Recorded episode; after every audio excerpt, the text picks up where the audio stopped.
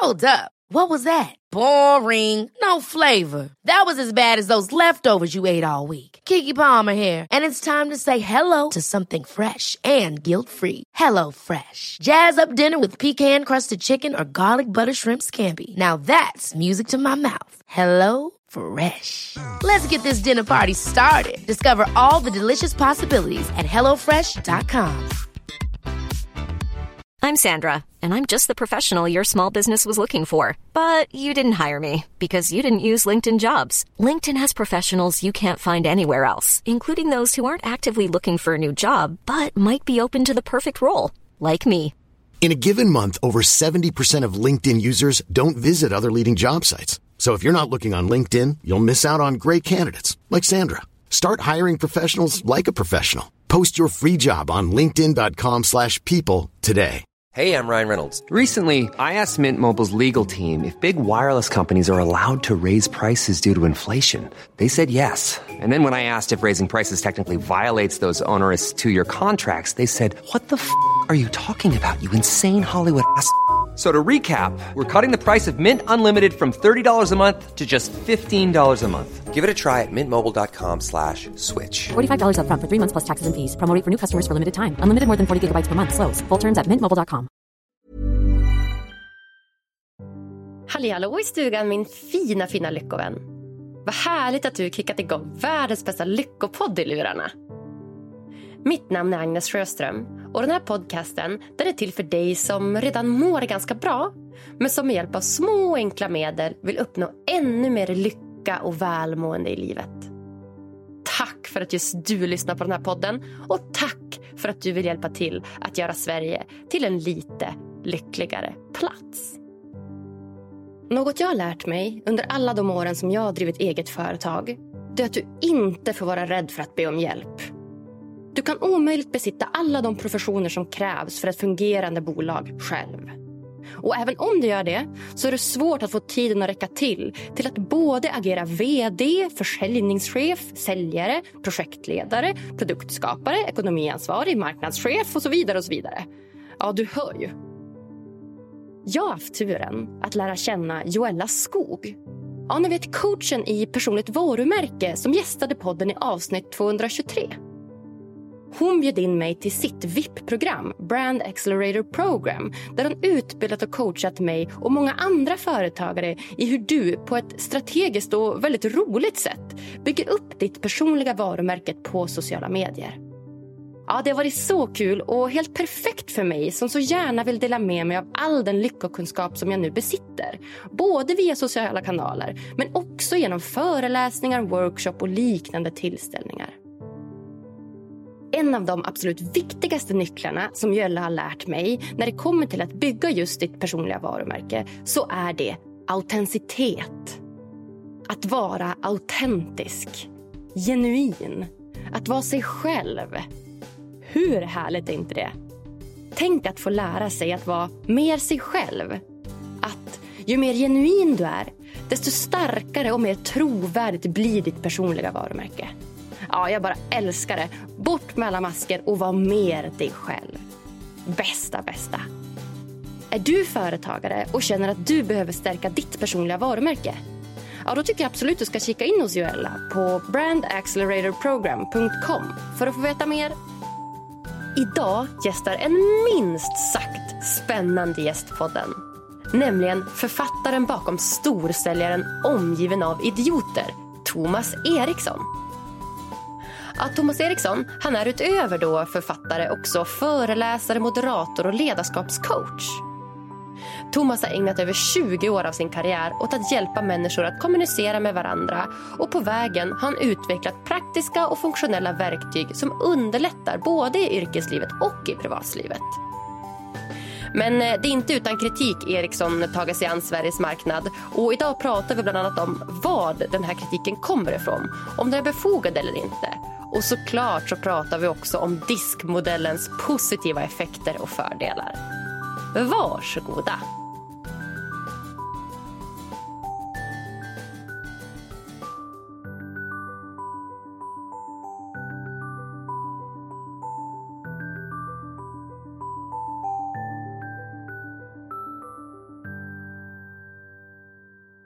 Då säger jag varmt, varmt välkommen till Lyckopodden, legenden Thomas Eriksson! Tack så mycket, tack så mycket. Du, varmt hjärtligt välkommen hit, Thomas. Tack för inbjudan. Jättespännande. Ja, härligt. Har frågan alla väntat på här då. Är du en gul, röd, grön eller blå person här då, Thomas? Ja, jaha, ja. ja, det är inte så många som frågade längre sedan jag skrev ut det i en av mina böcker. Vilken då, frågar man sig. Nej då, eh, du, jag är, eh, jag är en sakorienterad person. Jag har jättemycket rött, jättemycket blått. Vilket är besvärligt för det ena gasen, det andra är bromsen. Du vet, så det är lite lurigt det där. Och sen har jag en hel del gult som mest kommer fram när jag står på scen. Och kanske i samtal som det här. Inget mm. grönt, nästan alls. Jag ber om ursäkt, jag vet inte. Hur det, det är så, det är så. okej, okay, så mycket rött och mycket blått. Och eh, då har jag lärt mig nu att rött det är ju ganska så här framåt och dominant, eller hur? Att man har liksom ett, ett driv och lite eldig som jag förstår, eller? Så kan man säga. Full fart och tycker inte om inaktivitet och är lite tävlingsinriktad och ibland lite, lite mm, kan upplevas som lite tuff i omgivningen kanske beroende på vem man har, har omkring sig. Mm, alltså inte tuff som är cool utan tuff som är kanske lite, lite väl hårdhudad ibland. Kanske lite okänslig om man säger så. Just Den det, rött. Ja, just det, mm. just det. Och vilka sammanhang kommer de fram då? Eh, I mitt fall Mm. Ja, när det är ont om tid. Då pratar mm. jag så fort så att jag hinner knappt själv höra vad jag säger. Eh, jag bakom ratten. eh, rent fiktivt givetvis. Det har ju inte hänt de sista tio åren, men, men innan tidigare så kanske jag hade lite tung gashot. Jag vet inte. ja, just det. Just det. Ja, nej, men det, det märks då. I stressiga situationer då blir jag väldigt korthuggen och extremt målfokuserad. Mm. Då kan folk förmodligen uppleva mig som nästan lite, lite, lite brysk kanske. Jag har, mm. jag har ett extremt stort tålamod. Det är den blåa sidan. Jag har jättemycket mm. tålamod och är enormt uthållig långsiktig. Till en viss punkt och då tvärvänder det. Puff säger det bara. Och då blir jag knallröd och då åker rörmokaren ut och då försvinner elektrikern. då får de fly helt enkelt för att då tappar jag tålamod. Jag hinner inte nästan alltid själv riktigt reagera när det där blir. Och eh, det, det är jätteoskärmigt men det är sant. Ja. Det, det där är ja, det... jag sliter lite grann med. Ja, det är inte, det är inte snyggt, men jag, jag sliter med att, att behålla, jag håller mig lugn alltså, längre än de flesta, men när det brister så poff, då är det färdigt. Det är väldigt eh, ärligt och medvetet här ska jag säga i vart fall. Det, det gillar jag ju när man har lite självdistans och kan ja, men, se sina utvecklingsmöjligheter som vi alla har. ja, ja, ja. Nej, när jag var yngre, alltså väldigt ung, eh, så kanske sådär 20-årsåldern plus, eh, plus moms, då jag förstörde en del av mina kompisrelationer genom att jag var lite för brysk med folk. Då hade jag ingen självinsikt och förstod inte att jag, när jag förlorade humöret och, och, och liksom höjde rösten och knuffade till någon det kan ha funnits anledning till det, men, men, att det var kanske inte, det var inte så bra för en vänskap. Så jag förlorade lite vänner på det viset tror jag. Och mm. jag fick lära mig att, att uh, lugna mig. Nu tillåter jag mig nästan aldrig att tappa humöret. Mm. Uh, jag gör inte det, utan då går jag in på kontoret och muttrar för mig själv. Och, man går ut i trädgården eller går ner i gymmet eller något för att göra av med den där energin. Men det mm. finns där. Jag vet att det finns där. Mm, ja. Mm. ja. nu är det en gammal Nu går vi vidare tycker jag. Nu går vi vidare. Så jobbigt. Det här var ju inte roligt alls. vi hoppar vidare. Nej, nu exakt. tar vi något helt annat. Vi hoppar ja. vidare. Vi hoppar vidare. Vi har pratat om röda personer lite och den blåa personen. Du är lite så här, vad sa du, tålmodig och analytisk. Eller visst är det lite åt det hållet, så här blått. Ja, precis. Min röda sida tycker att jag är ett kontrollfreak. När jag blir när jag blir mm. detaljorienterad då ska jag gräva, gräva och gräva. Och problemet är ju när de här balanseras mot varandra. Det blir oftast en hygglig mix, men jag noterar samtidigt så jag borde gräva lite mer och vara lite noggrannare samtidigt som jag borde gå lite snabbare framåt. Det här är faktiskt ganska jobbigt. Jag dras verkligen mellan två helt motstridiga krafter och jag vet om det. Eh, men, men det, är, det är lite, ja, lite kämpigt. Det hade varit enklare för mig att vara det ena eller det andra. Ja, exakt. Så exakt. Nu, nu står jag där som någon fåntratt mellan två hötappar. Ja. Eller hur? Är man mm. ofta liksom mer eller mindre allihopa de här färgerna? Liksom? Eller är det att man har, är liksom mest åt en av dem? Eller hur funkar det? Ja, ja alltså rent, det finns ju ganska mycket statistik. Nu ska vi ha klart för oss att det här med färger och diskprofiler och andra profiler, eh, Big Five, Myers-Briggs eller Profiler. Det finns ju mängder av verktyg och alla de här skrapar egentligen lite grann på ytan så man ska ju inte överdriva hur mycket man ska tolka in i det. Jag anser att det är bra eh, guidelines, du får ett underlag att ställa de rätta frågorna men viktigt att betona då att man kan inte liksom leva sitt liv enbart efter detta. Det, det, det påpekar jag gärna så ofta jag får möjlighet till det. Men om man, om man tänker sig statistiskt sett hur människor kommer ut. Det finns ju tiotals miljoner med analyser gjorda världen över. Så det finns ganska mycket data, alltså mycket gedigen data utifrån det här verktyget. Och då säger man att den vanligaste profilen är en kombination av två färger. Vilka två som är de vanligaste? Det är förmodligen grönt och någonting. Därför att grönt är den vanligaste färgen, eller S i disk. Då. Så det är förmodligen så. 80% av alla människor har uppvisar generellt sett två färger. 5% uppvisar bara en färg. Det betyder inte, och resten tredebud, men det betyder inte att den som generellt sett uppvisar en färg oavsett vilken färg aldrig kan vara någonting annat. Mitt favoritexempel är min fru som är bara röd. Hon är ju 98% röd. Jag var lite förbannad för att hon inte fick 100. Fick inte jag 100? Vad är det för skitverktyg? Jag får göra om det här, så 100 är bättre. Jag säger lös, lugn, fint, säger jag. Så, nu. Så att, men det betyder ju inte att hon inte är en god lyssnare, men hon behöver bara slå på den switchen och gå grönt, om jag så säger. Då. Och hon kan också vara väldigt noga med det hon värderar. Ehm, så att vi har ju alla möjligheten att vara vem vi vill i oss, men det kräver ju mer en aktiv tanke kanske. Har du en enda färg eller kanske två som sticker ut väldigt, väldigt mycket, då måste du kanske vara lite medveten så att du inte trampar i klaveret. Vilket jag gjorde mycket när jag var yngre då, som jag skojade om nyss. Jag skojade om det. en skojskämt som var sant. Rena skämtet egentligen. Men ja, just det. det. Okej, okay, ja. så hon är alltså väldigt röd och du är rödblå. Hur, hur funkar det? Liksom två starka röda sidor. Det tänker jag kan bli ganska eldigt. Liksom. Bara någon, två, två personer som vill saker och är framåt. Eller hur funkar det? Ja, jo, alltså det, det finns ju inga... Det finns ju, vet, vet du, Agnes, jag träffade för när var det här? Tidigt i våras någon gång, vintras, våras, något sånt där. Så träffade jag efter en föreläsning, jag varit i, eh, i Frankrike. Och då kommer det fram ett par till mig så här, väldigt vänliga, väldigt mjuka, behagliga, väldigt ofranska, gestikulerade egentligen ingenting. Och, och de sa det att, eh, vet du, sa de, eh, vi har varit gifta i 15 år, vi har aldrig haft en enda konflikt, vi har aldrig grälat. Och jag tänkte, åh gode gud, vad ligger under ytan där? Så fruktansvärt hur mycket oupptäckta vidrigheter finns det där under för när det väl smäller i den relationen? Oj, oj, oj. Det blir inte vackert. Det min hustru och jag är bra på det är att prata om hur vi pratar med varandra. Vi kommunicerar kring vår kommunikation. Hon kan de här verktygen också. Hon förstår kommunikationsprofil, hon kan detta med drivkrafter och jag tror vi, ja, snudd på varje dag så är ämnet på bordet i något sammanhang. Du kommer, såg du Bosse där? Tänkte hur han reagerade? Ja, det var intressant.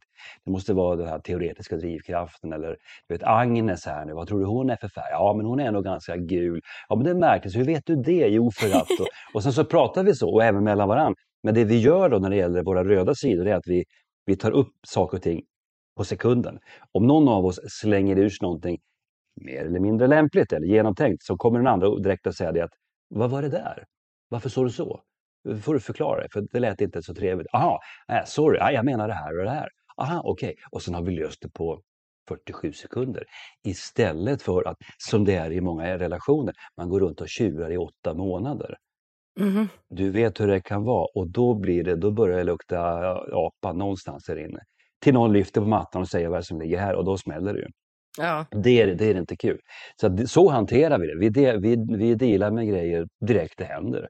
Och det blir, det blir faktiskt ganska bra. Betyder inte att vi inte grälar gör vi nog inte, men vi, eh, vi har mycket skilda uppfattningar. Då bryter vi arm kring det och sen så bestämmer jag, då är det det här som gäller. Fine, och då är det det som gäller.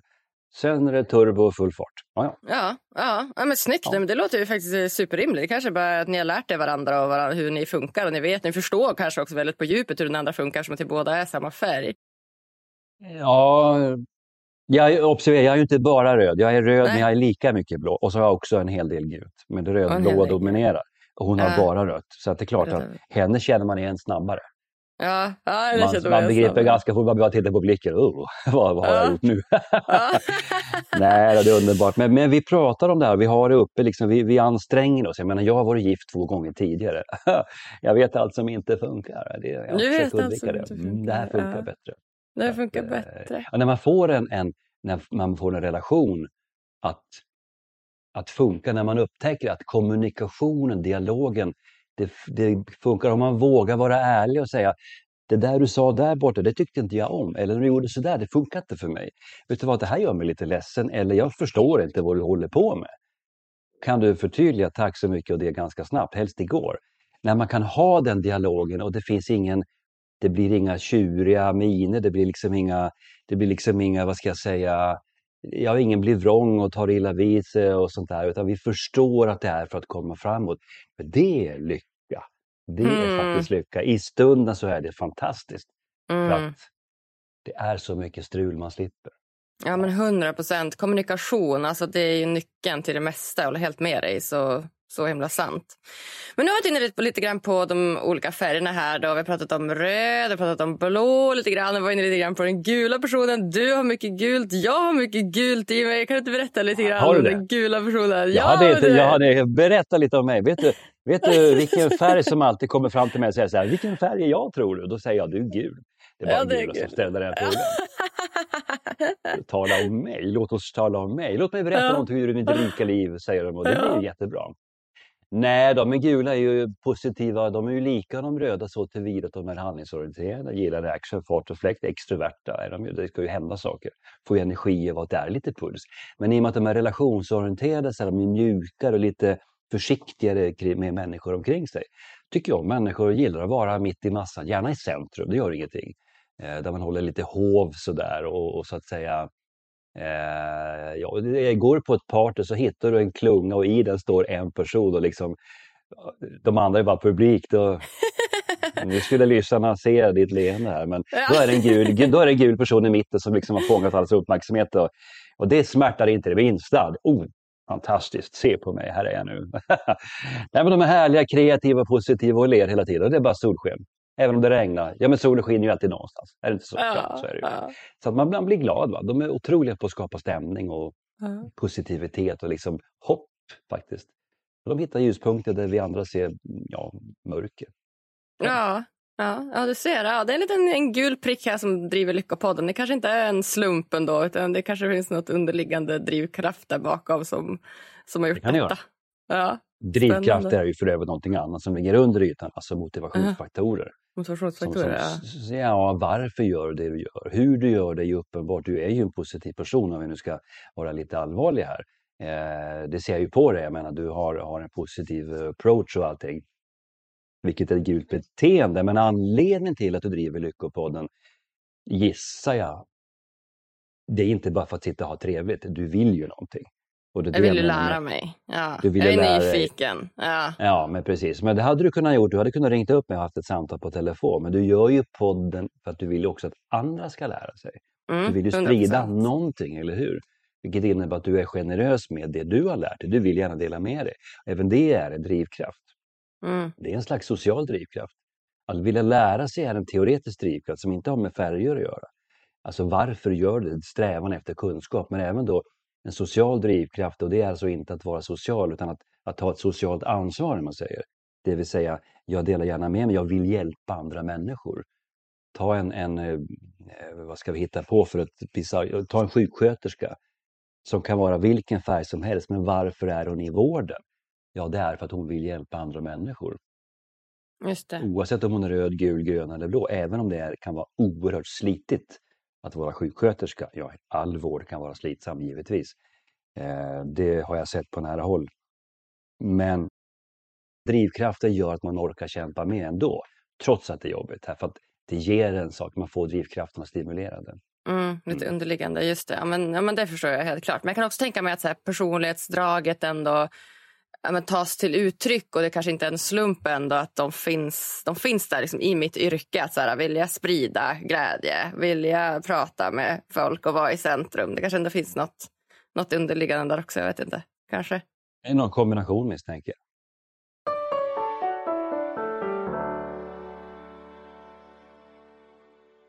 Veckans avsnitt är sponsrat av Actira. Är det bara jag som känner att det har blivit så sjukt svårt att handla mat idag? Det ska helst vara produkter som är både nyttiga, klimatsmarta och till ett helt okej pris. Ja, typ praktiskt taget omöjligt idag känner jag. Och med den här inflationen, herregud. Det finns så många olika typer av rekommendationer från alla olika håll. Du ska helst inte äta så mycket kött på grund av miljön. Du ska helst inte äta så mycket snabba kolhydrater på grund av sockret. Och absolut inte besprutade grönsaker och sånt som kräver långa transporter. För då är du inte heller snäll mot miljön. Nähä? Nej, vad får man äta då? Ja, jag tycker det här är ett riktigt problem och skapar jättemycket dåligt samvete. Vad bör man faktiskt äta om man både vill tänka på miljön, på priset och på näringen? Jo, jag har nu svaret. Du bör äta härodlade produkter från Agtira. Agtira är ett innovativt sätt att odla grödor inomhus i våningsplan med LED-belysning. Jag hade ingen aning om att det här ens fanns innan Agtiras kontaktperson kontaktade mig och berättade om den här fantastiska framtidslösningen. Med andra ord så kallas det här systemet för vertikal inomhusodling i urbana miljöer.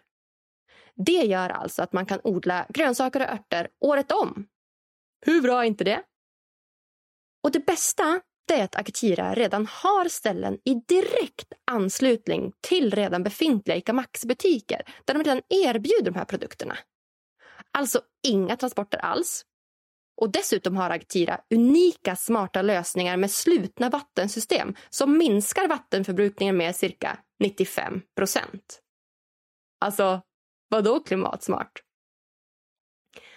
Och än så länge så finns den här framtidsprodukten självklart främst i framtidslandet Norrland där jag kommer ifrån. Men de är såklart på väg att öppna söderöver också. Och Aktiras ledning de hälsar också att vi som konsumenter jättegärna får börja ställa lite krav på våra lokala matvarubutiker och att även de bör ligga i framkant när det kommer till hållbar livsmedelsodling. Ja, hörni, det kanske inte är helt kört för klimatet ändå. Är du också en riktig klimataktivist? Då tycker jag att du ska följa Aktira på Instagram för mängder av ny info och uppdateringar. Missa inte framtidens klimatodling. Heja framtiden! Och heja klimatet! Tack Agtira för att du vill hjälpa till och göra Sverige till en lite lyckligare plats.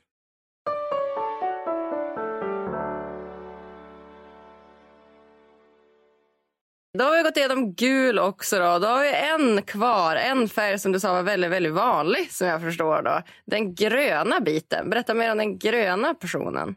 Mm, den gröna, ja det är de lugna, stabila trygghetssökarna. Det är de som tycker att det var bättre förr. Gillar inte förändringar. Eh, trivs med, med, att ha det lite lugnt och fint.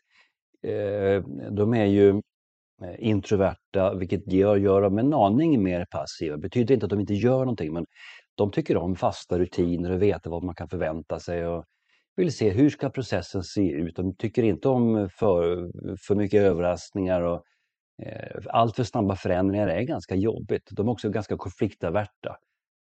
Så att eh, om en grön person inte tycker om det jag säger till dem eller det du säger till dem, då kommer de inte säga det.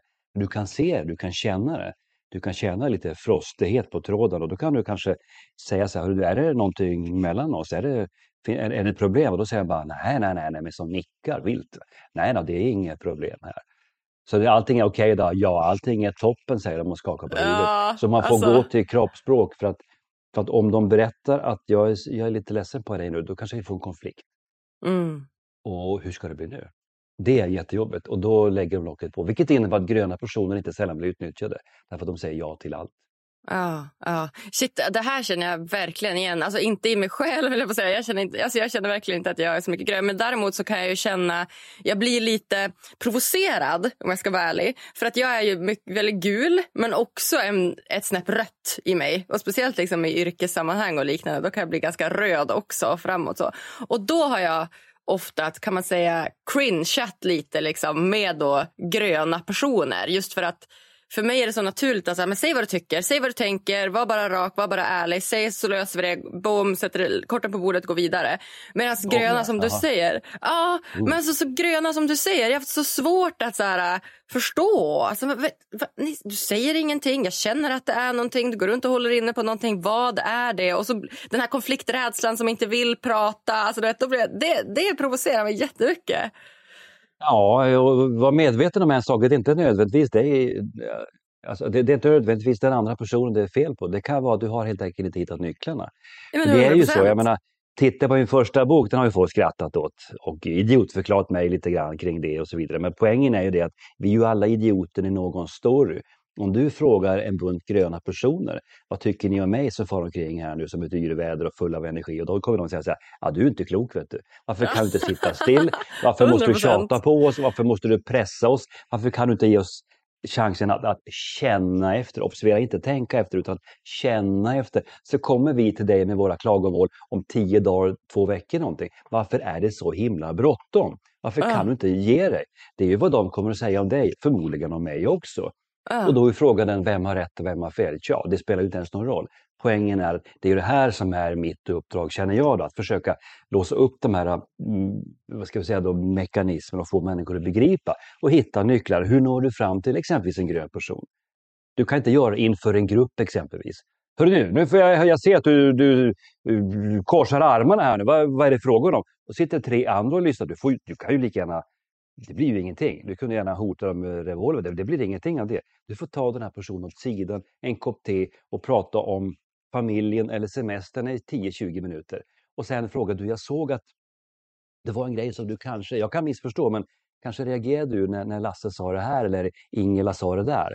Då kan du få fram, ja, jo, det lät lite eh, konstigt det där. Jag, men jag tyckte det var synd, synd jag ville inte störa mötet. Du vet. Och så får du fram vad det är. Men du är tvungen att visa tålamod. Mm. Nej men alltså 100 procent. När jag pratar med framförallt röda människor och förklarar, de säger så här, det var det värsta jag hört, det finns, finns inga planer, jag har inte jag tid, men det förstår du väl.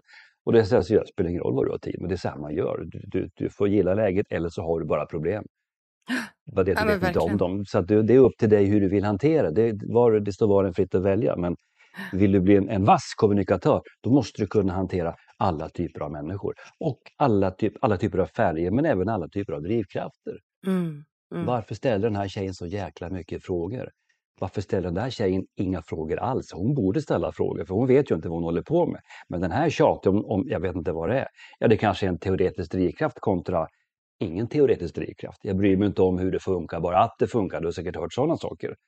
Ge mig inga instruktionsböcker. Och då undrar man ju ibland, men herregud, du satte ihop den här grejen fel. Ja, men jag hatar instruktionsböcker. Du vet. Ja. Det finns så mycket saker som, som eh, det roligaste som finns. Jag har gjort det på konferensen, jag sätter ihop team i, i färger, du vet, bara röda personer, bara gula, bara gröna, bara blå. Och gett dem uppgifter. Vid ett tillfälle så gav, de, gav jag dem en, en IKEA-möbel att montera ihop. Och alltså jag skulle ju ha videofilmat det vid några tillfällen så är det som man har upp, det blir som komedi. De rövar ja. sliter och river och instruktionsboken den, den åkte i soptunnan innan. Jag kan det här, sa någon. Och så satte ihop den upp och ner eller tyckte det var en skitmöbel det var det dummaste uppgift jag hört. Och de gula risar runt och pratar och skojar. Liksom. Men gud vilken rolig uppgift, vad trevligt. Ska du ha? Du vet, det blir inte så mycket skruvat. Och de gröna tittar på varandra, men gud vem är det som ska börja nu? Och de blåa läser ju boken på tre språk. Ja. Kommer inte igång. Och det är så kul att se, ingen får ihop möbeln. Då, det är ju tidsbegränsat då, men, men, men, men eh, det är jätteroligt att se. Och då inser jag med värdet av att kunna komplettera varandra. Vi kanske behöver ha ett par, kanske tre olika perspektiv i rummet för att lösa i stort sett vilken uppgift som helst. Mm. Det är mm. ganska uppfriskande. Mm. Vi behöver varandra, det låter som en floskel men jag, jag tror på det. Nej, men det är superfint. Och verkligen, jag är supermedveten om att så här, jag, jag, ser ju själv att det är så spännande att jag blir just provocerad. För att jag, vet, jag förstår ju verkligen att så här, det här, det är inte dem det är fel på, det är inte mig det är fel på. Vi är väldigt olika i det här bara och det behövs en annan typ av kommunikation. Men när man inte når fram, då har det kunnat vara väldigt frustrerande emellanåt. Men också, jag ser det mer som en lärdom, som du säger. Alltså alla färger behövs ju. Och i team, jag kan tänka mig att de bästa teamen, det är väl när alla färger är i ett team, eller? Ja, alltså det beror ju självfallet på vad uppgiften är. Men, men mm. det bästa rent generellt, och det är en generalisering, men det bästa är att du har, alltså mångfald är alltid bättre. Annars får du enfald och det kommer inte att funka. det gör inte det, utan du behöver en mångfald när det kommer till ja, allting du kan föreställa dig och inte minst när det gäller beteenden, synsätt, sätt att tänka, sätt att angripa ett problem, sätt att liksom uh, möta ja, det ena och det andra. Um, det du behöver ha är en teamledare som kan hantera olikheterna. För den som managerar det här teamet, och stort eller litet, den personen måste klara den här hela spektrat. Och det i sin, det i sin tur bygger på hur den personen själv är funtad. Om du har en person som är bara röd och du har ett team som har alla färgerna, om vi nu väljer att använda det språket, ja, då har du lite av en utmaning här, för den personen kommer förstå de röda i gruppen. Men kanske inte de andra. De andra är ju korkade, framförallt är de långsamma. Det kan vi inte ha. Eller gul, eller gul chef, eller grön chef, eller blå chef. Och då behöver du ha en, en ledare som, som har en, en mer eh, mixad profil, om jag säger. Som mm. inte är för långt ut i något av hörnerna i den här matrisen. Mm. Spännande. spännande. Det hör man ju direkt är en utmaning. Du behöver vara väldigt medveten som ledare då. Att så antingen vara väldigt medveten om de här färgerna eller som du säger att kanske förstå och, och vara lite grann i mitten av spektrat själv då för att det ska bli bra. Ja, de, ja framförallt de bästa ledarna som jag möter, nu pratar jag ledare och inte chefer, de, de, är, de är väldigt själv, de, de är lite insiktsfulla kring sig själva. Ja. Mm. De förstår sig själva. De, de, de har inga problem med att, att, eh, ta kritik eller negativ feedback. De förstår att jag, jag har saker att lära mig. Mm. Det är inget konstigt alls för de här människorna. De, och det är därför de är så duktiga också, tror jag.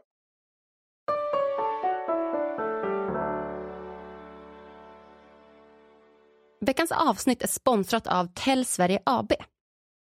Hörni, ni som känner mig, ni vet att jag har haft svårt att trivas som anställd på olika arbetsplatser. Det har egentligen inte spelat någon roll vilken anställning det är. Utan mer att jag inte uppskattat den uråldriga företagskulturen som oftast råder med gamla hierarkiska strukturer som ofta lever sig kvar på arbetsplatsen. Jag har så svårt för företag som inte förstår att faktiskt individen är den absolut viktigaste resursen på en arbetsplats. Och de ska tas om hand och prioriteras. Men vet ni vad? Nu är det löst. Världens bästa IT-företag, Tell Sverige AB, är ett framgångsrikt och expanderande bolag med visionen om att bli Sveriges mest framtida arbetsplats. Alltså, hur coolt är inte det? Vilket mål! Alla ska vilja vara anställd på Tell och alla ska vilja vara kunder hos dem. Och ja, vad innebär nu det då? Jo, alla beslut som Tell tar, de tas med syftet mot att bli Sveriges mest framtida arbetsplats. Alla beslut de tar gör de med sina anställdas hälsa och välmående i första hand. Alla beslut som tas gör de med fokus på att kunna leverera bästa möjliga service till sina kunder. Visste ni till exempel att eh, Tells ledning nu till och med har investerat i fastigheter utomlands bara för att kunna erbjuda personalen möjlighet att åka dit, antingen i jobbsyfte eller till och med privat? Hur nice är inte det? Jag tror, om jag inte minns helt fel, att det är Alperna och Spanien de har investerat fastigheter i hittills. Vilka himla drömställen! Både fjällen, skidåkning, snowboardåkning och sommaren, sol och badet. Och som kund så kan du till och med ringa en fredagkväll klockan 22 och få bästa möjliga servicen för just dina IT-problem. Ja, det är som att ringa till en god vän och snacka lite skit och samtidigt lösa dina IT-problem. Så himla bra. Ja, om jag någon gång vill bli anställd igen, då kommer jag vända mig raka vägen till Till Sverige AB. Eh, I avsnitt 235 får du dessutom chansen att lära känna deras delägare och försäljningschef Therese Jakobsson och hennes väg ur psykisk ohälsa och panikångest mot målet att bli Sveriges mest framtida arbetsplats. Och i höst så kommer du dessutom få chansen att lära känna deras jordnära VD Per Gabrielsson och varför just han valde att förändra hela Tells företagskultur för x antal år sedan. Ja, tack bästa Per, Therese och Tell Sverige AB för att ni vill hjälpa till och göra Sverige till en lite lyckligare plats.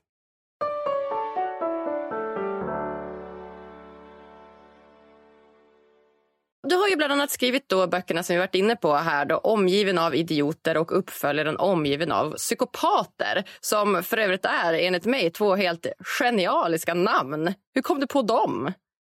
Ja, ja den, är, den, den, andra gav, den ena gav den andra, så det var väl eh, egentligen inte så konstigt. Omgivna av idioter, det är ju ingen unik fras på något vis. Det har ju alla tänkt mer än en gång. Men eh, det kom ifrån en, en eh, jag tog det, i minnet hade jag en entreprenör jag skulle hjälpa för många år sedan. Som sa att han var omgiven av idioter. Jag satt ner med honom och skulle rådgöra, vi skulle göra ett projekt. Och han sa att på avdelning A här borta är det bara idioter och på avdelning B där är det bara idioter, ingen som fattar någonting. Och på avdelning C orkar inte ens prata om bara idioter, idioter, idioter, omgiven av idioter. Att jag kommer ihåg det har att göra med min uppföljningsfråga, för det fanns bara ett sätt att bemöta det på. Det var att fråga, vem tog in alla idioterna? Ja. Ja, mötet över. Han slängde faktiskt ut mig och det där levde kvar. Jag har, ja, det är faktiskt en sann historia. Jag har, det är länge sedan nu, men, men den lever kvar med mig den där.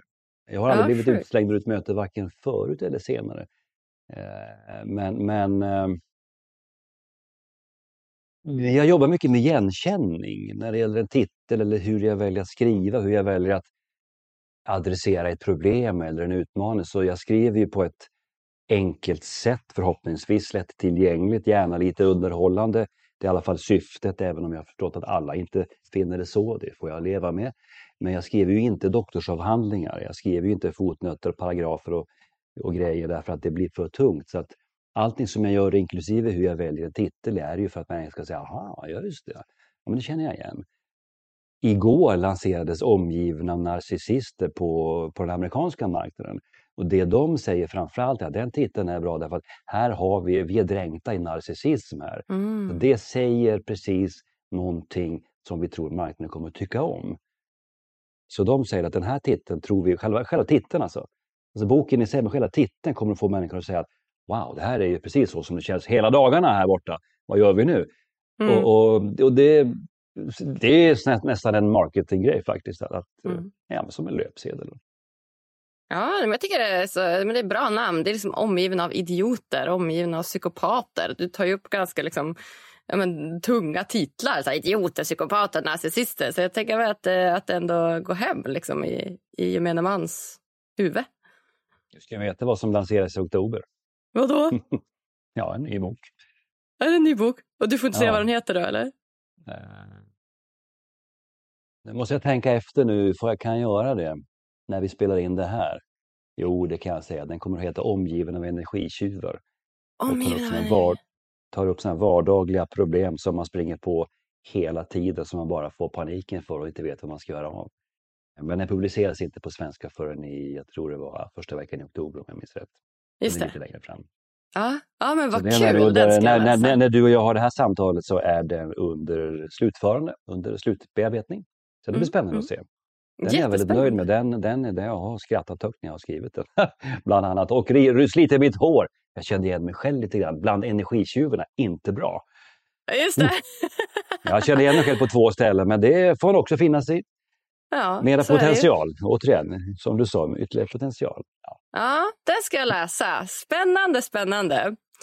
Ja, alltså den här modellen som du tar upp med de här olika färgerna, den, eh, den har ju verkligen blivit väldigt välkänd i Sverige och mängder av företag använder den här för eh, rekryteringsprocesser och det är teambuilding och annat för att skapa hållbara organisationer och även i som du säger privata relationer, kärleksrelationer, den går ju liksom att applicera på ett väldigt, väldigt enkelt sätt som jag tror ja, men gemene man uppskattar idag. Att den är enkel att ta till sig och enkel att förstå. Varför tror du att den här modellen har blivit så populär? I'm Sandra, and I'm just the professional your small business was looking for. But you didn't hire me because you didn't use LinkedIn jobs. LinkedIn has professionals you can't find anywhere else, including those who aren't actively looking for a new job but might be open to the perfect role, like me. In a given month, over 70% of LinkedIn users don't visit other leading job sites. So if you're not looking on LinkedIn, you'll miss out on great candidates like Sandra. Start hiring professionals like a professional. Post your free job on linkedin.com/people today. Ever catch yourself eating the same flavorless dinner three days in a row? Dreaming of something better? Well, HelloFresh is your guilt-free dream come true, baby. It's me, Kiki Palmer. Let's wake up those taste buds with hot, juicy pecan crusted chicken or garlic butter shrimp scampi. Mm. Hello Fresh. Stop dreaming of all the delicious possibilities and dig in at HelloFresh.com. Let's get this dinner party started.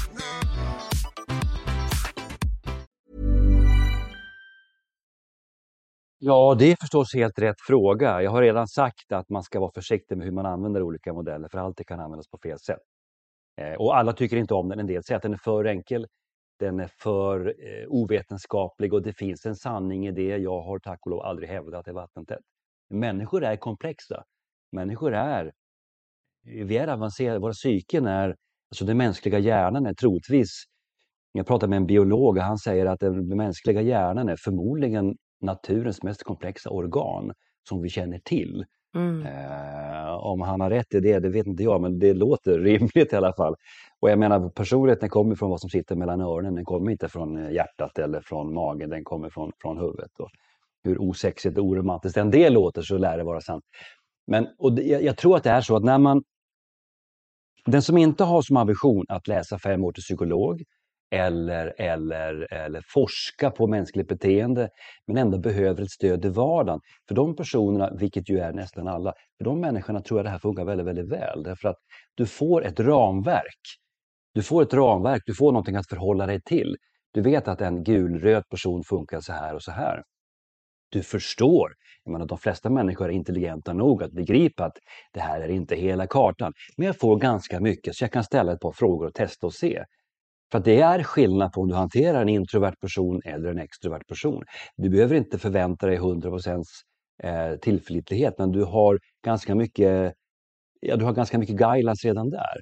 Mm. enkelheten, jag tror att det har att göra med, ja det är en bra fråga, jag tror att det har att göra med att i vår ja, ganska stressade värld just nu så har vi inte tid att, att läsa 15 doktorsavhandlingar.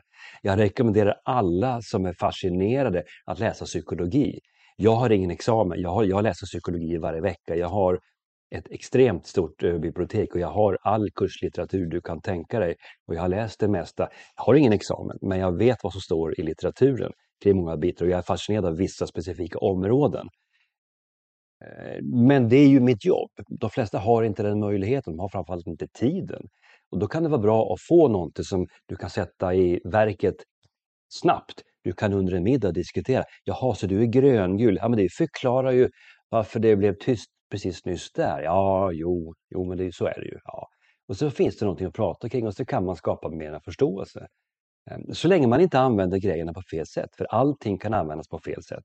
Mm. Det finns ju ett verktyg som kallas för Big Five eller, eller femfaktorteorin som, som av psykologer är ganska omhuldad för den är, den är mer avancerad. Det är en personlighetsanalys, det är inte disk. Det är en beteende, det är självskattningsverktyg för beteenden och det är stor skillnad på dessa saker. Men, men eh, den har ju missbrukats av exempelvis Cambridge Analytica. Det var ju de som stökade fram så Brexit blev av. Trump-valet, det var ju manipulation med hjälp av Big Five-modellen. Det här har ju skrivits om världen över och den firman de gick ju ner, i, de gick ju ner hårt kan jag säga. Down in flames stod det på i New York Times. Eh, men, men så alla verktyg, hur bra de än är, kan missbrukas. det har mer att göra med vem som brukar dem än verktyget i sig, faktiskt. Ehm, så man ska, ha, man ska ha respekt för det, man ska vara lite ödmjuk inför att man inte kan allting. Jag är noga med varenda gång jag är ute och har en workshop eller en föreläsning eller när jag coachar människor där det här finns med som en, en viss parameter, som ett slags fundament. Ehm, så, ehm, så säger jag det, att vara medveten om att det här är, vi, vi, vi rör oss relativt nära ytan. Men vi är inte nere i djupet med bara hjälp av det här. Så när du ser någon skratta på en fest, utgå inte från att de inte kan läsa ett Excel-ark. Det är för förenklat. Riktigt så är det inte. Mm. Jaha, men jag tyckte han var gul och du har sagt att du tycker inte om detaljer. Ja, ja men det är mer komplext än så. Mm. Sammanhanget och situationen, du måste ha lite mer fantasi. Och det är det jag predikar då. Eh, därför blir jag lite upprörd när folk lägger orden i min mun att jag sa att det fanns fyra typer av människor, that's it. Just det. Jag har letat efter det uttalandet från mig själv men jag kan inte hitta det. Nej, så jag, så jag, jag, vet inte. Jag vet inte. Kombinationen rent algoritmiskt är väl 19 400 något i den stilen. Ja, shit. Ja, gud. Men, men, det, men det är så. Vi kan bli Mm. detaljrika här. Mm. Men då tappar vi lyssnare också, för då blir det tråkigt. Och det är väl det som din fråga, varför är det här spännande? Ja, därför att du kan ta det till dig och du kan börja använda det ganska direkt. Ja. Ja. Det korta svaret. Ja, ja men svaret. verkligen. Ja, ja men hundra procent. Ja, när du skrev den här boken, liksom, när, du, när du tog till dig den här teorin och uppenbarligen så är det något som tilltalar dig då eftersom att du har skrivit om den mycket och använder den i ditt yrke. Så, liksom, vad, vad är syftet för dig med att liksom, lära ut den här modellen? Jag vill att människor ska förstå varandra lättare. Jag vill att man ska kunna, jag menar världen är ganska, Eh, om vi ska vara seriösa en stund, världen är ganska, är en ganska ful plats egentligen. Det är en ganska bedrövlig plats. Människor behandlar varandra så illa ibland så man blir, ju- man blir ju ledsen och arg och, och besviken och allt möjligt. Och mycket, jag ska säga mycket konflikter består av, om vi tar ner, om vi släpper det globala perspektivet, om vi tar ner till, säg en arbetsplats eller inom släkten eller, eller schackklubben, trädgårdsföreningen, vad du vill. De flesta konflikter grundar sig i missförstånd eller misskommunikation. Mm. Det finns problem med rutiner ibland, men, men 90% handlar om att kommunikationen har inte funkat. Någon tänkte någonting och sa något annat och någon tredje lyssnade på ytterligare en frekvens. Så blev det jättekonstigt och alla kallar varandra för idioter. Det behöver inte vara så, tror jag. Jag tror att vi skulle kunna... Jag menar, kommunikation kommer från det är grekiska, kommunikar, att komma tillsammans, att gemensamt göra någonting, exempelvis lösa en uppgift. Det låter ju som en klyscha nu och lite halleluja, då, men, men, men om vi samarbetar så blir det mindre problem. Men då Mm. måste vi förstå hur vi ska samarbeta. Menar, ska, du ha, ska, du vara en, en, en, ska du kunna samarbeta och hantera andra människor, vilket du är tvungen om du vill komma någonstans överhuvudtaget. Det kallas för verkligheten. Ingen klarar sig helt på egen hand. Self-made säger man på engelska. Vilket skitsnack, det finns ingen som är self-made. Alla har haft hjälp av en eller flera individer. Det bara är så. Eh, faktiskt. Och ska du kunna hantera dem, då behöver du social kompetens. Och social kompetens, det är att kunna förstå hur du ska föra dig bland andra människor. Och ska du ha social kompetens så måste du vara en skicklig kommunikatör. Mm. Och det i sin tur grundar sig på självinsikt. Mm. Mm. Därför du måste 100%. förstå hur andra människor tolkar dig. Hur upplever vi dig när du presenterar dig själv för gruppen eller för, för samhället eller för världen? Vad är det vi ser då? Är du säker på att vi ser samma som vad du ser? Och när du kan arbeta med de här sakerna så kommer du via självinsikten bygga din sociala kompetens och bli en skicklig kommunikatör och lära dig samarbeten. Och då blir du faktiskt framgångsrikare i livet än om du bara sitter på pottan och tänker att de får anpassa sig efter mig, det här skiter väl jag i. Sådana människor finns också. Jag bara är sån, okej det får ni ta. Det min vän, det är lite kortsiktigt och mer än lovligt naivt. Mm. Det funkar inte. Exakt. Mitt, Sån mitt syfte är att försöka hjälpa till i de här processerna. Det är Mm. därför jag gör det jag gör. Mm. Ja, snyggt. Så tillbaka till kommunikationen då, tillbaka till att ja, men, hjälpa varandra förstå varandra egentligen då för att skapa ett lyckligare samhälle.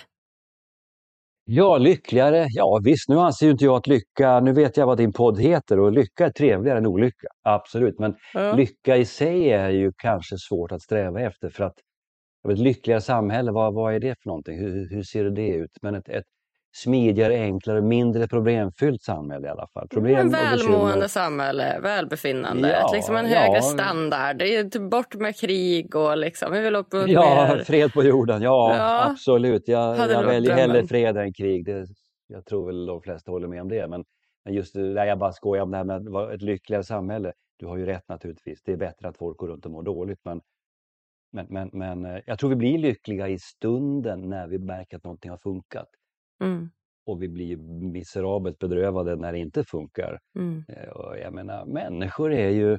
Men bara en sån sak som, som om du ska ha med andra att göra, säger vi då. Majoriteten av alla människor kommer inte riktigt alltid ihåg vad det var du sa. De blå har tagit anteckningar. Ja. Men, då, men, men alla andra har liksom, ja, men, men alla människor kommer ihåg hur du fick dem att känna sig. Om du fick dem att känna sig sedda, eh, eh, eh, uppmärksammade, hörda, att du kunde anpassa dig till dem, så kommer de att känna en positiv vibb till Agnes. Och de kommer att tycka om Agnes därför att hon var ju jättebra. Det jag tycker är toppen, och nu ska jag skryta lite grann, men det är ju när jag läser kursutvärderingar. Nu var det länge sedan jag höll rena kurser för jag hinner inte med riktigt, men då kunde jag läsa kursutvärderingar om mig och min, min, min, min leverans av en utbildning i ett program på tio dagar. Då skriver de röda människorna skitbra kille, snabb och effektiv. De gula skriver jättekul, jag är glad att det var så underhållande. De gröna säger att det var den första konsulten som någonsin har lyssnat på oss. Och de blåa sa jag älskar att han var så väl förberedd och noggrann. Ah, just det. På samma gång. För att jag har läst dem och mött dem på ett väldigt specifikt sätt. Så de tror allihopa att jag har deras färg. Det här kräver engagemang och det tar tid. Det kräver ganska mycket erfarenhet och det tar mycket energi.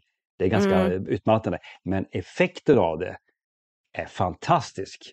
Det wow. är, jag kommer att tänka på Ja, wow. Jag kommer att tänka på ett uttalande av Muhammad Ali, en, en av världshistoriens största tungviktsboxare. Han sa att jag hatar, I hate working out but I love being a world champion. Uh. Det ligger någonting i det. Det är tungt och slitigt att nå det här resultatet men när man väl är där så är det banne mig värt det. Ja, då är det värt det. Ja, Spännande. Ja, jag tycker att modellen är superbra att använda som grund och har hört den vid många tillfällen. Och, ja, men den är som lätt att applicera och sådär. Så det tycker jag är superbra. Och, ja, men det är ju en förenkling av olika personlighetsdrag som uppenbarligen har varit liksom uppskattat av många då den används så himla mycket. Men jag vet ju också att dina böcker har fått både ris och ros här i Sverige. Och du har till och med blivit liksom kritiserad för att, ja, men som du säger nu, du kallar dig för beteendevetare fastän du inte har en examen. Det har varit mycket kritik och en del hävdar att du liksom missat de senaste 50 åren av forskning. Det, det är ganska tunga anklagelser du har fått här från omvärlden ska vi säga. Ja, jag inte vet jag. Det, dels så har det, det där blåst, det där var en storm i ett vattenglas tror jag. Det, det där berörde väl mig och fem personer till egentligen. Sen är det alltid några som gillar att hoppa på. Men generellt sett så, alltså, jag, jag, jag tänker så här. Om man får kritik, då måste man lyssna noggrant och se vad innehåller kritiken. När man inser att det är 75% personpåhopp så inser man att kritiken i sig kanske sakmässigt inte är så stark som man tror. Um, när de ger det på dig som person, det första de gör, då vet man att uh, fakta kanske inte är, är, kanske inte bygger hela caset. Men att människor ger sig på mig som person, det, det finns ju en anledning till det. Det är ett mänskligt drag. Du vet, vi pratade om drivkrafter nyss. Och uh, en drivkraft, det är att, att uh, som har funnits med oss sedan ja, inte vet jag, stenåldersmänniskan, det är ju det här med status. Och nu menar jag inte prestige utan status. Var befinner du dig i hierarkin i samhället? Redan ute på steppen och i grottorna där så hade du hög status i, i, i byn eller i gruppen, i, i stammen, så fick du äta före alla andra. Du slapp sitta ute när det regnade, du fick sova inne i grottan, du fick de flesta ja, det var ju så att männen fick mer än en kvinna och kvinnor fick mer än en man. Vet jag inte, var det inte så så var det fel. Men i alla fall, du förstår. Eh, men status innebar någonting. Du var liksom lite, lite eh, du hade någonting. Och status, när du blev hotad i din status, det var då det blev slagsmål. Och någon nästan lika starkt ville utmana ledaren av gruppen, om vi använder det uttrycket då, så blev det problem.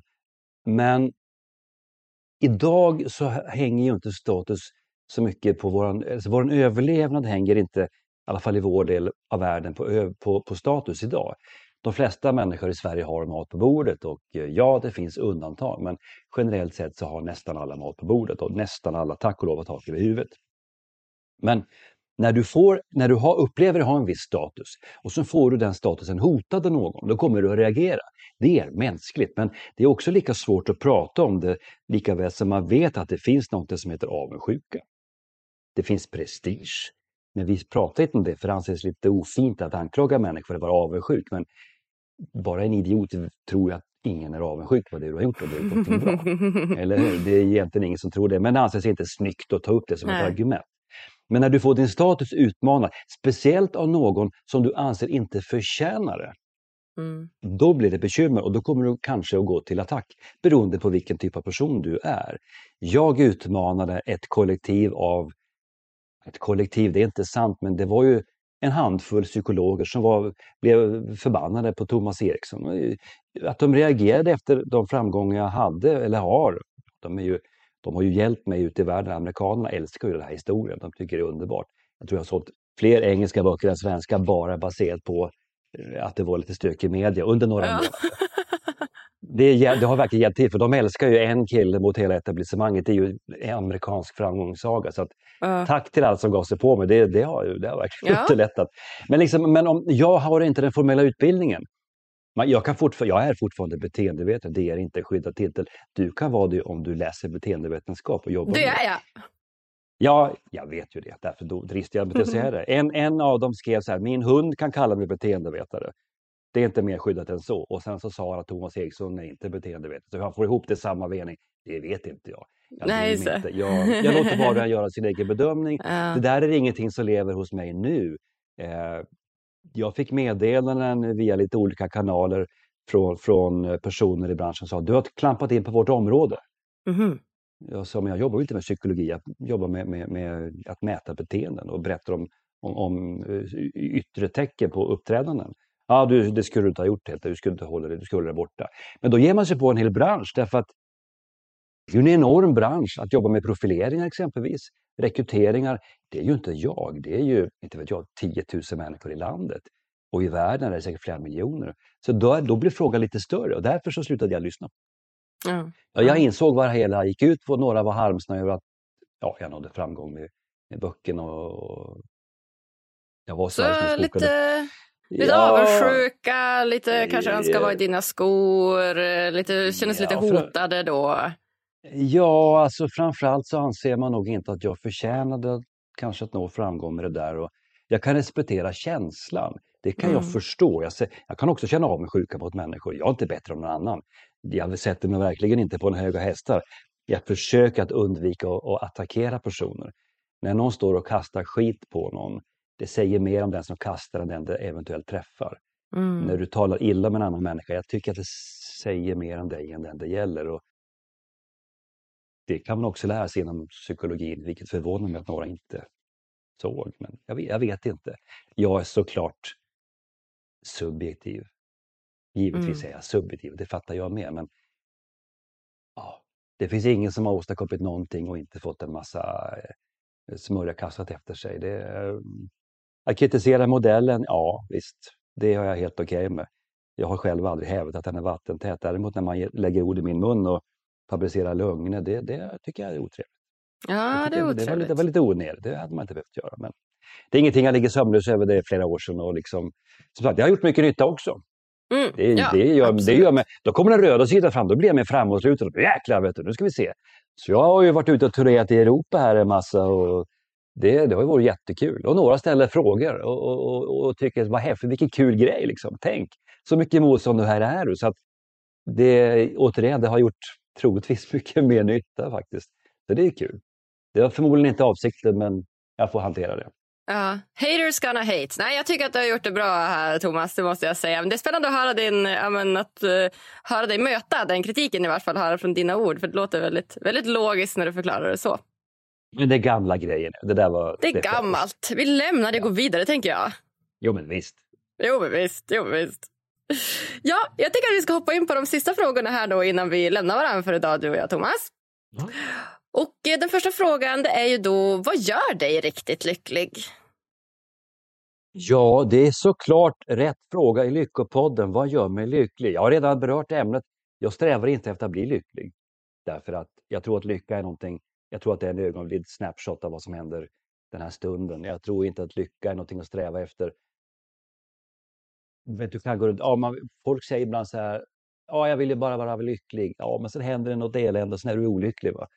Men får jag bredda det perspektivet lite då? Alltså, du är inne och pratar om någonting, verkligen så här, lycka i form av här, den här kortsiktiga, snabba lyckan som kommer och går och kanske när vi vinner på Lotto eller vi köper något som vi velat ha, en liksom kortsiktig upplevelse. Men det finns ju också lycka i form, om du kollar rent vetenskapligt, så är lycka liksom dels den lilla kortsiktiga liksom, upplevelsen. Men lycka kan också vara välmående och välbehag och att du känner liksom en nöjdhet med livet. Att liksom, du mer har en generell nivå av tillfredsställelse i livet. Då behöver du inte, då behöver du inte vara sådär, jag ska inte jaga lycka, utan mer så här, hur nöjd är du just nu? Vad gör dig glad? Vad gör dig lycklig? Vad gör dig tillfreds? Ja, nej men exakt, det, det är precis så. Jag har läst en hel del av, av det finns ju lyckoforskning faktiskt. Och de, eh, ja, du har ju uppenbart koll på det, men, men bevisligen är det så att du har den här kortsiktiga, ja du vinner på Lotto, det har jag aldrig gjort, men jag menar, min, min, jag ser min fru när jag varit rest i tre dagar, då blir jag alldeles varm inombords. Ja. Det är ju lycka. Ja. Och, så, och så, så, får jag hålla om henne när jag kommer hem liksom med en blomsterkvast, kanske eller kanske inte. Ja. så, det måste vara lite random, annars så blir det lite för... Nej, men, men, men, men, men så det här större perspektivet, och det är ju egentligen det intressantare, därför att när man gör någonting som betyder någonting, när man gör någonting som kanske tillför ett värde, när man själv tillförs ett värde eller när man känner att man, man liksom, eh, om man gör någonting som, som, som har en mening. Det jag gör är viktigt av en, två eller tre eller ännu fler anledningar. Att jag tillför världen någonting, att jag eh, för det går utanför en själv skulle jag vilja påstå. Jag kan göra saker för mig själv men och det finns de som gör det, men jag tror inte det håller långsiktigt. Den här, du vet, det här, ja, alla har ju varit med om att när du har gjort någonting, du har gett någonting till en hemlös eller, eller du har liksom skickat pengar till något gott ändamål, eller du har sagt något snällt till en främling, du hjälpte en dam över gatan. Alla vet den där konstiga känslan i hela kroppen, hur man nästan, vad, vad, vad duktig han var, liksom. Oj, vad bra det kändes. Så är frågan, vem hjälpte vem här egentligen? Och, och, och, och, och Därför ska man aldrig säga nej när personer i nöd erbjuder hjälp. Därför att om de vill ge tillbaka, om än en sån liten, liten sak till dig, så ska du låta dem göra det, för då mår de bra. Men liksom när du skapar, när ditt liv har en mening, när du är på ett uppdrag någonstans som liksom leder någon vart. Jag är ute och reser i Europa och föreläser för 3000 människor en kväll och eftersnacket tar en timme. Liksom. Det, då vet jag att nu har jag satt planterat frön i skallen på ganska många människor eh, som förhoppningsvis leder någon vart. Då känner jag att det jag gör betyder någonting. Då blir det någon slags Ja, det blir den där bredare, större, långsiktigt, nästan lite filosofisk lycka. Jag kallar det inte lycka, men det blir en tillfredsställelse. För jag vet att nu är det här att tankarna ute och opererar och någon, någon funderar och förhoppningsvis tog de med det hem och det kanske hjälper någon. Det har ju folk kommit fram till mig och sagt att vi har grälat i fem år. Nu ska vi gifta oss för vi förstod varför vi har grälat. Tack! Bara säga det liksom. Det, oh, wow, man, blir, man får ju, jag får ju rysningar nu. Det har hänt mig faktiskt mer än en gång, lustigt nog. Men, men just att du, ditt liv får någon slags, jag kallar det för mening då. Att det finns ett, ett, eh, att det finns ett slags varför. För vi måste ju alla göra någonting. Och när du ändå finns på planeten jorden, när du ändå springer runt på dagarna, varför inte göra något vettigt? När du kommer på att berätta någonting här och du gör det och du utvecklar dig själv och du blir duktig på det. Människor frågar efter, efter dina insikter och dina, ja, dina kunskaper och kompetenser och erfarenheter. Så, ja, då betyder du någonting. För mig blir det, det lycka kanske. Då. Ja. Hur flummigt som helst men... men eh, Nej, supertydligt ja. tycker jag. Ja. Jättefint att få bidra och bidra med, med, sin mening då och göra det som, som känns meningsfullt för dig. Ja, jag tror, och det låter ju som en klyscha igen, då, men just det här att man bara gör saker som för sig själv. Ja, jag ska bli rik, sen ska jag ligga på Bahamas och dricka drinkar. Ska du verkligen det? Hur ja, många drinkar innan du är... För, ja, till att börja med, hur många drinkar innan du är alkoholiserad? det är det första. Och hur tråkigt kan livet bli? Om du lyckas ta dig till Bahamas, du är ekonomiskt oberoende. Inbilla dig inte att du nu gör ingenting i 40 år. Glöm det, du har inte fattat någonting. Så de personerna svamlar. Sen vad de borde göra, det kan man fråga sig. Mm. Jag tror att när man väl har tagit sig dit, då, då vet man att livet innehåller mer. Jag måste åstadkomma någonting. Jag kan inte mm. sluta operera här bara för att jag, jag inte behöver. Det, det, där har jag aldrig förstått. Ja, sidospår, men... men uh, mm. Vilket är ditt bästa lyckotips till lyssnarna? Lyckotips? Japp. Oj, mitt bästa lyckotips? Ja, det är väl i sådana fall. Ställ dig frågan varje dag, varför gör jag just det här just nu? Att ställa sig frågan, det gör jag, det är en del av min morgonrutin. Jag har en morgonrutin. En fråga jag funderar på, som jag grubblar över, det är just varför gör jag det här? Och sen så uppföljningsfrågan är, det jag gör just nu, spelar det någon roll? det jag gör just nu, spelar det någon roll för mig, för någon annan? Eller slösar jag bort några timmar här på sånt som jag inbillar mig är viktigt? Att bara, och det gör jag varje dag, var, varje, och det, ibland händer det efter lunch, man sätter igång och öppnar mejlen jag tänker så här, är det här något jag ska hålla på med? Varför gör jag det här just nu? Avskyr den uppgiften. Borde inte jag delegera den? Och så gör jag det. Så aldrig mer ser jag den. Men att reflektera lite grann, då blir du nöjdare med dina dagar. För att även om du har ett mål att bygga den mest fantastiska familjen eller skapa drömhemmet eller bygga ett företag, att våga vara entreprenör, att bli ekonomiskt oberoende eller toppidrottsman eller gå ner i vikt eller gå upp i vikt eller vad du vill. Så målet är förmodligen flera år bort.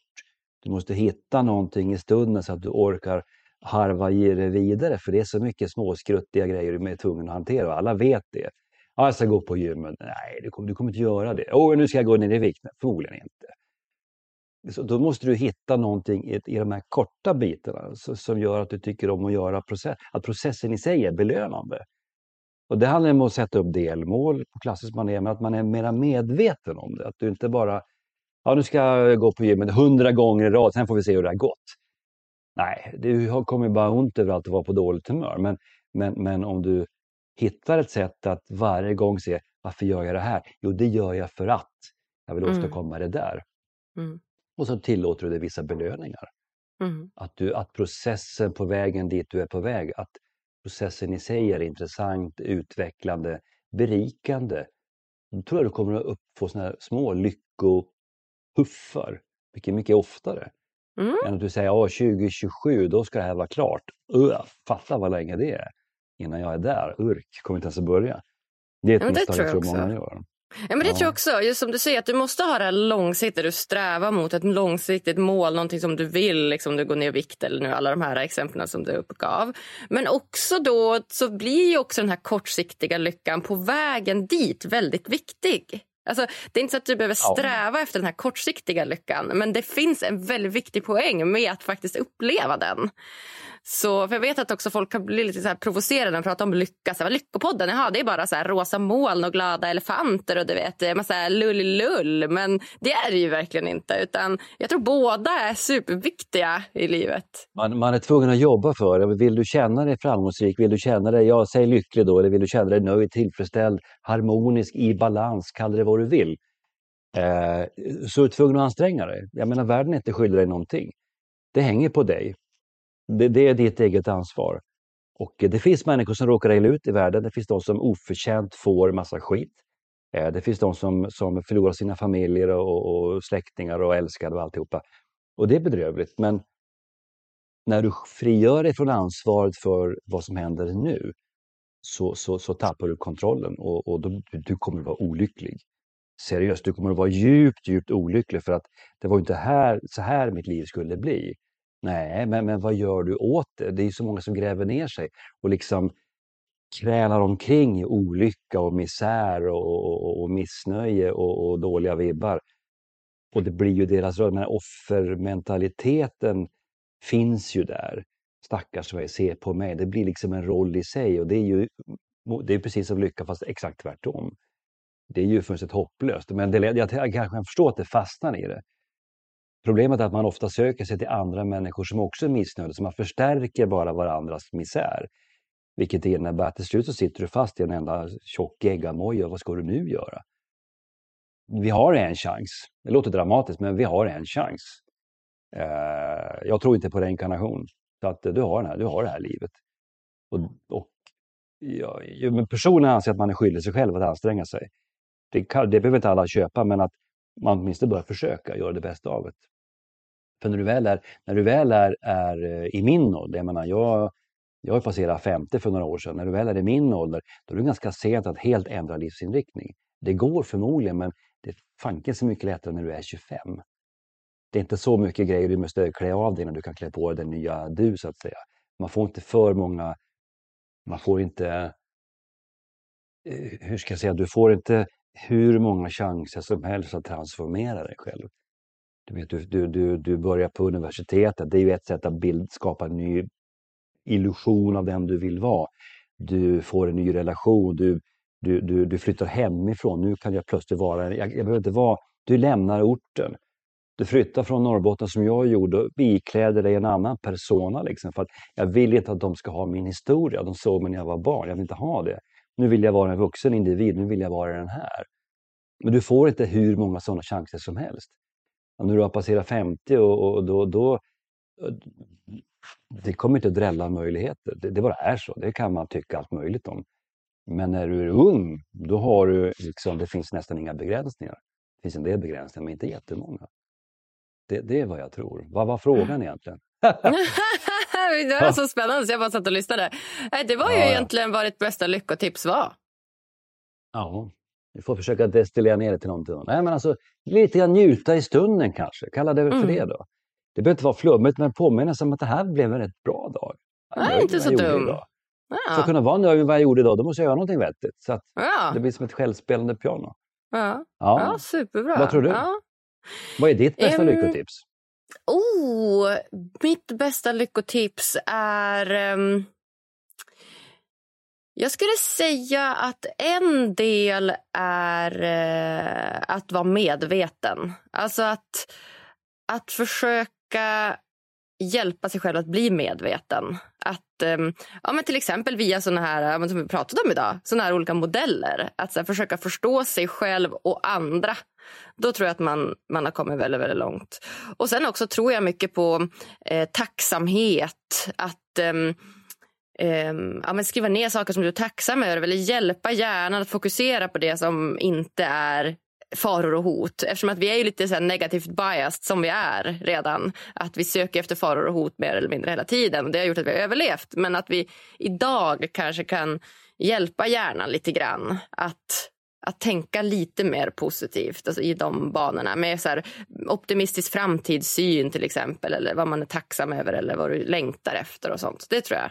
Det är väl några så här... Ja, precis. Men det kräver ett medvetande som du säger. Det är väl det upplever många brister i. Att man, man, man, man, man, man tänker inte på det. Det finns inte top of mind. Utan, mm. Ja, just det. Man snubblar på något TED-talk eller någon som sa någonting på en middag. Eller, ja, just skjutsar, det där visste jag egentligen. Mm. Mm. Men man måste just här, att vara medveten, att vara närvarande hela tiden.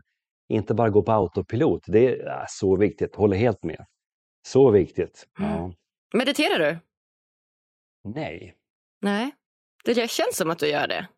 För att du är liksom medveten på något sätt. Jag tycker det är skitbra att meditera. Jag älskar att meditera.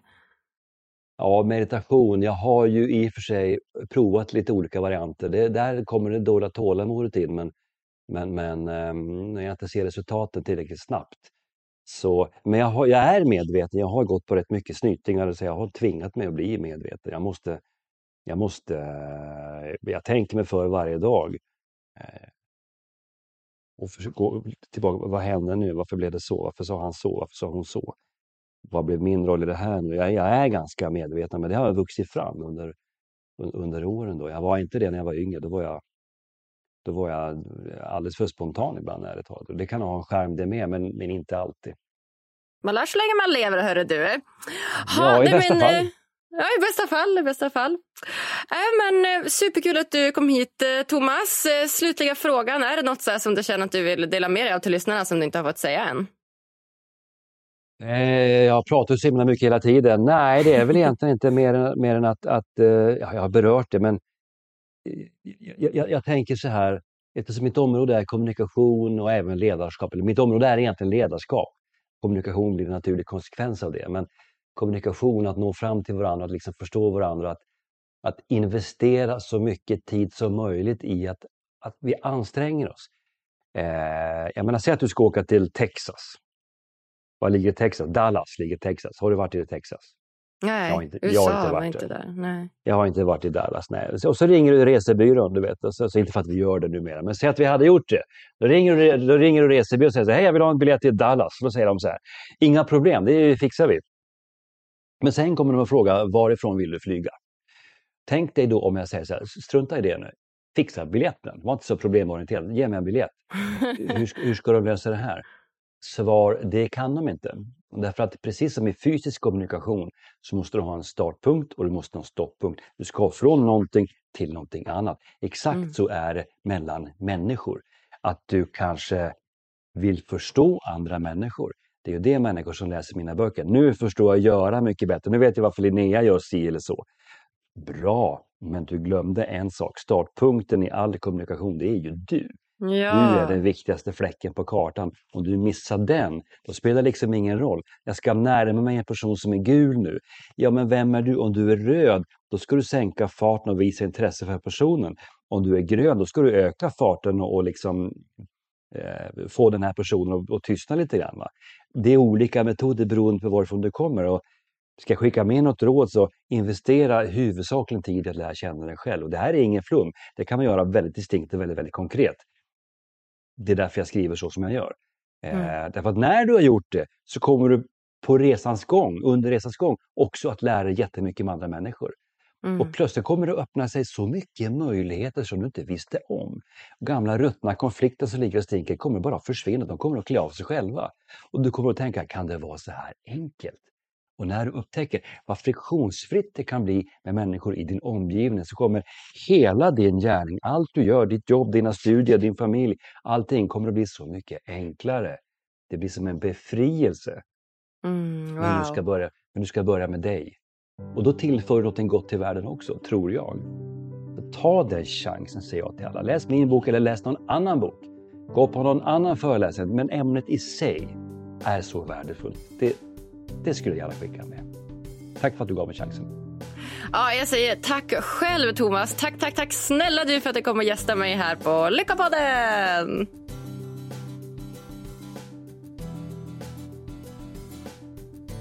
Ja, så himla spännande avsnitt hörni. Jag är alltså megagul och Thomas är röd och blå. Vad är du för färg? Tydligen så var ju grön bland de vanligaste färgerna var i Sverige. Det visste inte jag. Ja, jag tycker diskmodellen är jättebra och ger en förenklad och enkel bild av våra personlighetsdrag. Sen är det såklart inte hela sanningen, men det kan vara en bra början. Jag förstår varför modellen har blivit så populär. Uppskattar ni också det här avsnittet? Då hade jag blivit mega glad om ni ville gå in på Podcaster-appen i din iPhone eller din Android-telefon och ge oss så många stjärnor som du tycker det här avsnittet förtjänar. Lämna jättegärna lite kommentar också om ni vill det.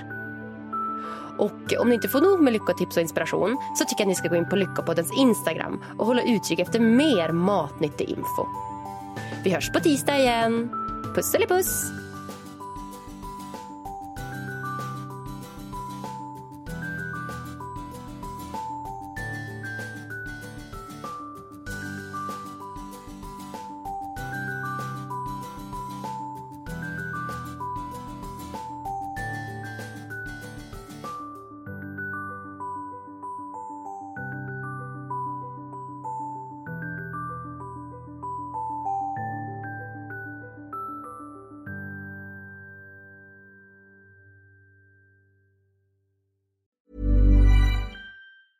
Planning for your next trip?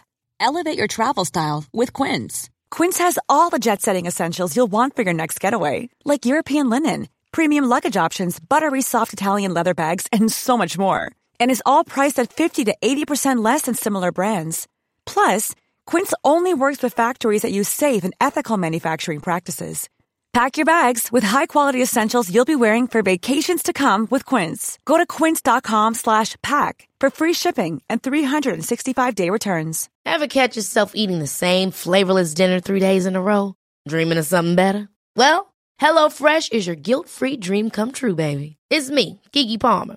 Let's wake up those taste buds with hot, juicy pecan-crusted chicken or garlic butter shrimp scampi. Mm. Hello Fresh. Stop dreaming of all the delicious possibilities and dig in at HelloFresh.com. Let's get this dinner party started. Hi, I'm Daniel, founder of Pretty Litter. Did you know cats tend to hide symptoms of sickness and pain? I learned this the hard way after losing my cat, Gingy. So I created Pretty Litter, a health monitoring litter that helps detect early signs of illness by changing colors, saving you money and potentially your cat's life. Pretty Litter is veterinarian developed, and it's the easiest way to keep tabs on your fur baby's health right at home. Go to prettylitter.com and use code ACAST for 20% off your first order and a free cat toy. Terms and conditions apply. See site for details.